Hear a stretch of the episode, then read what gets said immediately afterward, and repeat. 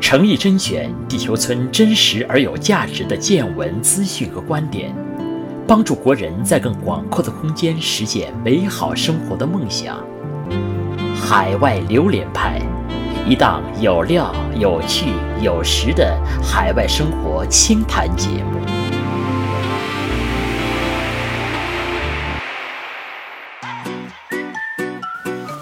海外榴莲派的听众朋友们，我是 Vivian。呃，我是蒋先生。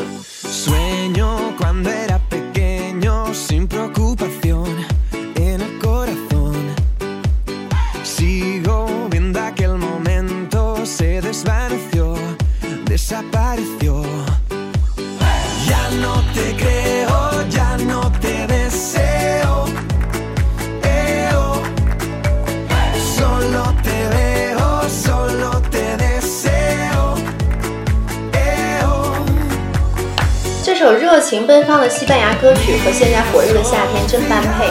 听着这首歌啊，让我想起了这个季节里西班牙的好多节日，真是太好玩了。是啊，西班牙的节日不仅好玩，还很丰富。呃，西班牙是号称是节日王国，它的节日既有全国性的节日，也有地区性的节日。呃，大部分的节庆活动都带有很浓重的宗教色彩。哦，是吗？那蒋先生，您能跟我们海外榴莲派的听众们说说吗？好啊，比如说每年六月二十九号，在西班牙有个叫哈罗镇的地方，会举行一个传统的红酒大战，来庆祝圣彼得节。成千上万的民众都会参加这场红酒大战啊！这场大战大概要消万消耗七万公升的红酒。另外，每年七月份的第一个周末与周一会举行一个叫捕野马节，那一天呢，狂欢者们要徒手围捕并剪下马鬃。这种节目已经有四百年的历史了。另外还有一个呢，就是每年的七月六号到七月十四号期间，会举行一个全世界闻名的叫奔牛节的活动。那一天呢，当地的年轻人和那个来自世界各地的参加庆典的观光客，都会冒着生命危险，在一群疯狂的斗牛前奔跑，那个场面非常壮观和刺激。呃，每年八月最后一个周三呢，还有一个番茄节，因为西班牙也号称番茄王国。那一天，人们会把那个番茄给它捏烂，然后向身边熟悉啊或者陌生的人往他们身上给砸过去。另外还有一个叫法雅节，是这是一个地区性的一个节日，在西班牙的南部一个比较大型的庆祝活动。那天活那个活动的最后的高潮就是把那个焚烧大型的玩偶。这些节日光是听名字就觉得很有趣儿了。您刚刚说的这几个节日，有一些我在西班牙旅游的时候还经历过呢。哦，那是哪一个节日啊？是红酒大战，我记得当时的场面非常的壮观，人们互相把红酒泼到对方的身上，然后身上的红酒越多的人，这个味道味道越浓，就越觉得开心。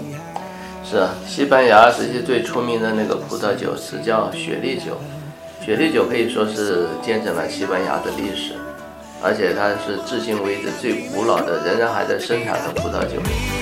呃，大文豪莎士比亚他曾经这样赞美西班牙雪莉酒，称它是装在瓶子里的西班牙阳光。这个雪莉白葡萄酒在西班牙被冠以国酒的称号。哦，是国酒啊！看来我之前去西班牙错过好东西了。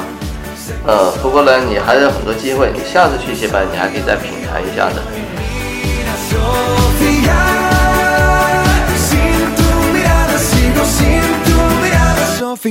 不过说到西班牙葡萄酒呢，有一位作家是他的铁杆粉丝，不知道你知不知道？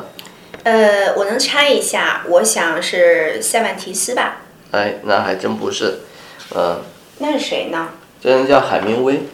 哦，海明威，我知道，他是出生在美国，他是美国的记者，也兼作家，呃，是很有名的一个诺贝尔文学奖获得者，也被认为是二十世纪最著名的小说家之一。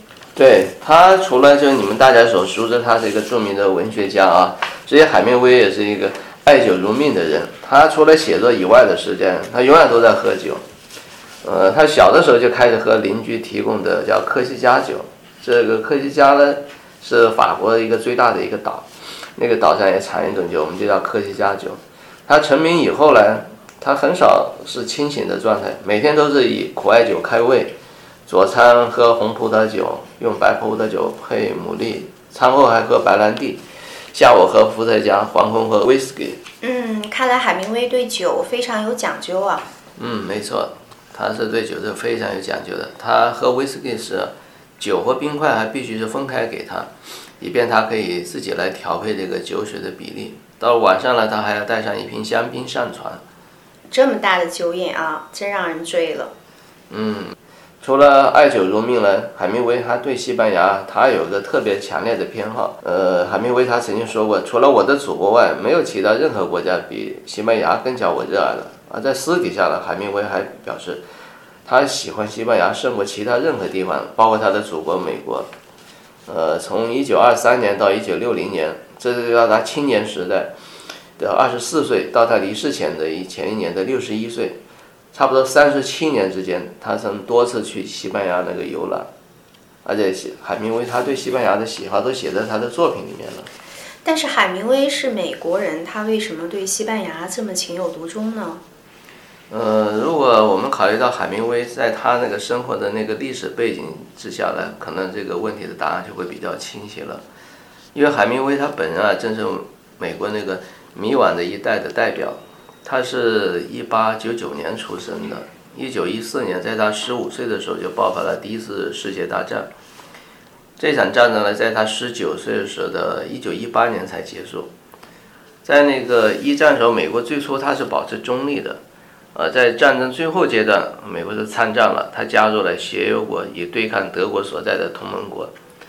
但是这场战争呢，让当时他这一代的美国的青年感到很迷惘。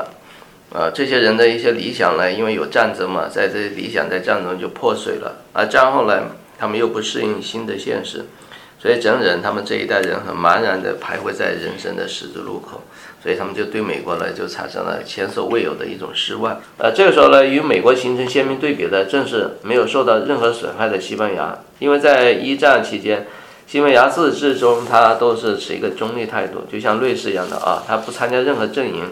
所以海明威就觉得西班牙的表现让人感到难以置信的一个坚强和美妙，在他的笔下呢，西班牙人可以和自然和谐的生活在一起，没有被腐蚀，是一块圣地。就正如他在写的那个小说《太阳照样升起》里面所说的，他以赞美诗的笔触在开篇写的那样，就是在这里，日头出来，日头落下，却永远长存。这就是海明威把很多作品的背景设定在西班牙的一个主要原因。嗯，《太阳照样升起》这本书我有看过。这么巧啊！那既然这样，那魏远，你不妨跟我们的听听众介绍一下这本书吧。好啊，呃，这本书讲的是美国青年叫巴恩斯，他在第一次世界大战中啊脊脊椎受伤，失去了性方面的能力。战后他在巴黎担任记者，呃，这个时候他就遇到了一个英国人阿什利夫人，他们就相爱了。阿什利这个人他是比较追求享乐的，但是巴恩斯他只能借酒浇愁，因为他自己身上的这个残疾嘛。那两个人和一群的男女朋友啊，他们当时就一起去了西班牙参加斗牛节，其实是想追求一个精神上的刺激。在西班牙的时候，阿西利夫人去呃迷上了西班牙的一个斗牛士叫罗梅罗，这个罗梅罗当时只有十九岁。那罗梅罗他颜值非常高，然后书中描写说他是平生所见最漂亮的翩翩少年，而且因为他是斗牛士的关系，所以他身上表现出了一种集威严、完美、纯洁、崇高啊、于一身的这种风格。但是在相处了一段日子以后，由于双方的年龄实在是悬殊，而阿什利夫人不忍心毁掉这个青年的前程，这段恋情啊就黯然的告终了。后来，阿什利夫人最终回到了美国青年巴恩斯的身边，尽管双方都清楚彼此永远也不能真正的结合在一起。哦，你的记忆力真好啊！呃，这本书《太阳照样升起来》是海明威的第一部长篇小说，海明威就借此成为迷惘的一代的代言人，并以此书开创了海明威式的独特的文风。对于海明威来说呢，西班牙是他寄托梦想、实现自我的一个地方。他在西班牙的形象上塑造出了一种自我或一种憧憬。海明威的书我挺喜欢看的，以西班牙为背景的作品，除了《太阳照样升起》，我还看过他写的《死在午后》《伤中为谁而鸣》等等。嗯，那看来你读过不少海明威的作品啊。哎，我记得海明威在《死在午后》这本书里描述了一座小镇，不知道你还有没有印象？嗯，有印象。如果我记得没错，应该是叫隆达。呃，对，海明威一般我们把他称作是文坛硬汉啊，嗯，但是他却给西班牙这个隆达小镇取了一个风情万种的名称，叫做全世界最适合私奔的小镇。嗯，对，我想起来了。对隆达的描述，海明威在他的小说《呃死在午后》中说到，如果你想去西班牙度蜜月或者跟人私奔的话，隆达是最适合的地方。全部城市目之所及都是浪漫的风景。如果在隆达度蜜月或私奔都不胜利的话，那最好去巴黎，各奔前程，另觅新欢好了。嗯，没错，就是这段话。呃，这个隆达小镇呢，就在西班牙的南部，那里的建筑呢很有特色，所有的房子一般都漆成白色，呃，一栋栋白色的小屋矗立在青山之巅，而山脚下呢就是如同刀砍斧削的万丈深渊，这可能是全世界最无法复制的一个景致。呃，其实这些年来，我们中国人都很喜欢去西班牙购买房地产，啊，当然现在买的都是现代化的屋檐啊。大部分中国客户呢买下这些房子以后呢，他们一般是用来出租来获利，呃，本人呢可能不会长期在西班牙居留。他们买房主要就是两个目的，一个投资获利，一个是获得西班牙的居留权。这样话呢，他们就可以自由进出欧盟，呃，进行各种商务活动。啊，这样他们在欧洲的生意就会有更宽广的一个长期的发展。另外，他们自己的家人也便于他们观光旅游。呃，因为西班牙的居留它是以家庭为单位的。呃，比如说我这客户呃在西班牙他买了房子，呃，他的配偶啊还有他的子女啊都可以获得西班牙的居留权的。呃，我们去西班牙考察的时候，当地那个房产中介跟我们说，他们有时候一天可以卖十几套房子给我们中国人。十几套房子，看来中国人很喜欢去西班牙买房啊。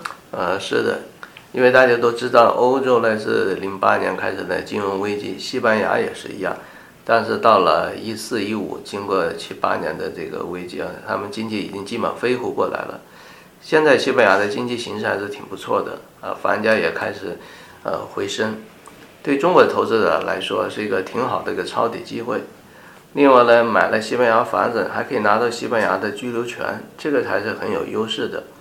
呃，目前西班牙我们所知它的那个移民政策是，只要你买个五十万欧元的房子，呃，包括住宅啊、商铺啊、写字楼都可以，也可以一套，也可以是两套，也可以是三套，只要达到五十万欧元，你就可以获得全家人的西班牙居留权。而且还有些地方甚至你只用出十万欧元买套房，也可以拿到那个居留权。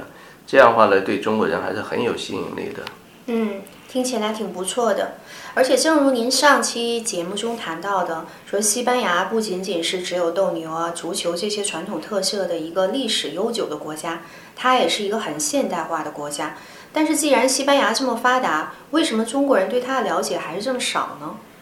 是，这也是一个问题啊。所以，当有人开玩笑说，这是因为当初八国联军侵略中国的时候，西班牙没有参加啊，所以大家可能就没记住它。但我想，可能更主要还是历史上一些其他的原因吧。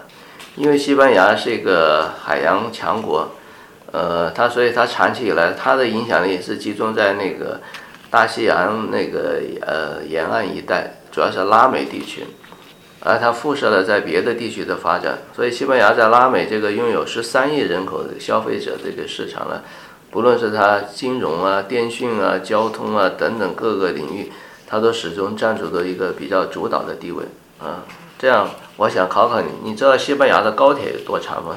我想西班牙的国土比我们中国小多了，那它高铁的长度应该很短吧？哎，这个你还说错了啊！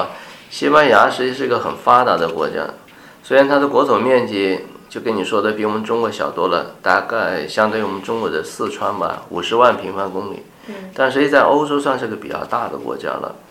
它的高铁的长度现在在全世界排在第二，仅次于我们中国。呃，在十多年前，西中商会曾经为我们中国铁道部还有西班牙几个呃大型的铁路建设方面的专业公司协调过，想让他们帮助中国来建那个高铁。当然那个时候呢还不叫高铁，呃，我们是把它叫火车提速。但是短短的十来年过去了，咱们中国的高铁长度虽然已经超过了西班牙啊，全球第一啊，但是呢，我们还是不能不承认，西班牙是中国在高铁方面的师傅，而且至今呢，我们的高铁系统还在使用西班牙的一些那管理系统。看来西班牙的 IT 技术很发达。嗯，是的，除了在高铁上的应用，西班牙的这些管理系统呢，还在全世界空中飞行的飞机中，呃，也在普遍的使用。啊，大约每五架中就有三架是使用西班牙的管理控制系统，而在德国，这个使用率达到了百分之一百。另外呢，西班牙的癌症研究在全世界也是排名第一的。哦，我一直认为西方呢就是美国，那可能亚洲这边有日本，他们的医疗是很发达的。没有想到西班牙在癌症研究方面也这么先进。虽然我不知道西班牙的医疗 IT 有多么的发达，但是我想西班牙的旅游业我还是知道的。哦，那看来我们女孩子都是喜欢旅游啊。那要不你讲讲看，西班牙的旅游业究竟有多发达？对我确实挺喜欢旅游的，而且也去过西班牙，呃，做了一些背景知识的这个搜索吧。在旅游业方面，西班牙2015年每年接待的旅游客的人数位居世界第三，呃，旅游收入呢排名世界第二。那对比来讲呢，中国在2015年接待的旅游人数是居世界第四的，比西班牙少了大概1100万人。我想起我最近还看到有一则高科技的一个新闻，啊，什么新闻呢？就在本月的七月五号，西班牙有一个电视频道叫 RTVE，它是用 4K 超高清的方式直播了皇家护卫队换岗的仪式。这个电视频道就成为了西班牙首个完成杜比音效超高清直播的一个全国性的电视频道。嗯，这个 4K 超清电视是什么概念呢？我家电视最近升级到了高清，那它和高清有什么不一样吗？超高清，也就是说它的电视图像的清晰度，就是你们家现在这个高清电视的四倍。其实呢，目前我们国内 4K 高清机已经开始逐渐普及了，呃，在那些电器卖场啊卖的 4K 电器也很多，价格也不贵。关键问题就是你有 4K 超高清清晰度的那个电视机没有用，你必须还要有 4K 超高清晰度的片源。像西班牙这家能播出 4K 超高清电视节目的频道，我们国内的暂时还没有。呃，绝大部分频道还都是标清，所以你买一台 4K 超清电视机，最多也就是只能播放一些自己拍的一些静态数码照片，这个时候才能展现他的视觉经验。说到电视，让我想起最近看过的一个选秀节目，里边有首歌，我想给您放一下原唱。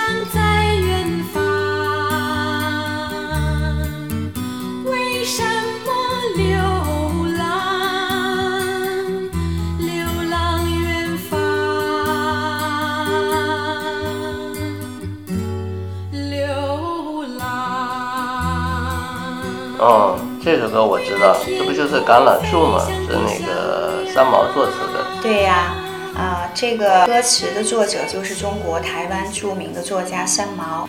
三毛是在一九六七年啊，他曾经去西班牙留学，然后在那边遇到了他一生中的挚爱荷西。其实我发现西班牙这个国家似乎总能获得作家的青睐，啊、远远不只是地球另一边的海明威。呃，在我们那个年代呢，三毛还是个挺有名的人物，也是无数人的青春的一个记忆。尤其是女孩子可能会更喜欢三毛一些，不知道慧远你是不是这样？还真让您说中了，我对三毛的作品还有他本人的故事都非常熟悉。嗯、那既然这样，要不请你跟我们来讲讲三毛的爱情故事好吗？好啊，我相信很多听众朋友也都是蛮熟悉三毛的故事的。三毛他呃一生中的挚爱呢就是荷西，啊、他和荷西的爱情故事啊，其实是一段很传奇的缘分。山毛初认识荷西的时候，他是在马德里上大学三年级，而荷西只不过是他学校附近就读的一名高中生。那从这个上边您可以知道了，他们年纪是有一定差距的。山毛大荷西八岁。呃，当荷西追求山毛的时候，他曾经和山毛说过：“说 Echo，你等我结婚好吗？六年，四年大学，两年服兵役，好不好？”那当时山毛没有同意他的追求。后来三毛呢返回了台湾，但是呃，在台湾呢遇到了他第一次情感上的不幸，也就是他当时的未婚夫意外身亡了。这样在痛苦之余，他又重返了西班牙。这一离开就是六年，所以等于他和荷西的重逢是在六年之后。那他们重逢之后的七个月，三毛与荷西就在西属撒哈拉沙漠的当地法院公证结婚了。这一年是一九七三年，直到一九七九年，荷西发生了意外，这一段爱情故事就做了一个终止。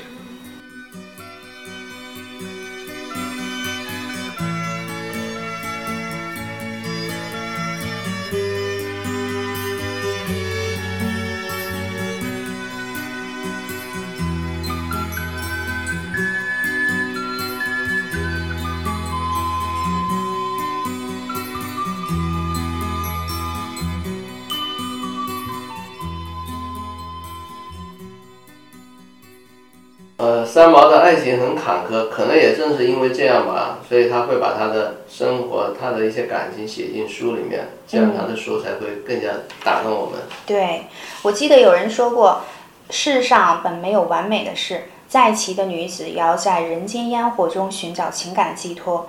那四十年前，三毛远赴西班牙，选择了荷西，也是选择了他最能伸手触摸的幸福。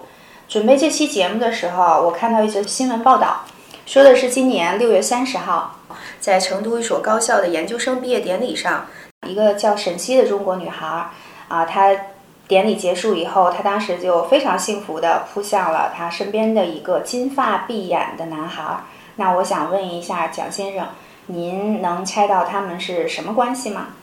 那我猜这个男孩应该也就是在这所高校读书的一名西方男孩吧，估计他们是热恋中的男女情侣了。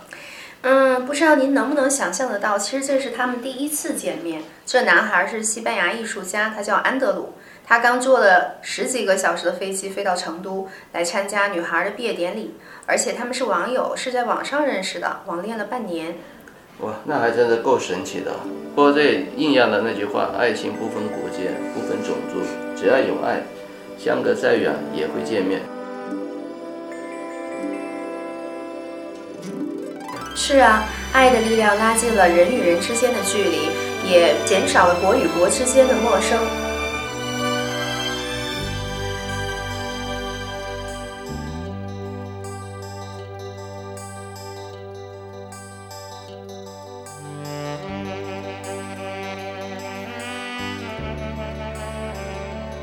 海外榴莲派的听众朋友们，这期节目就到这里吧，我们下期见。好的，我们下次再见。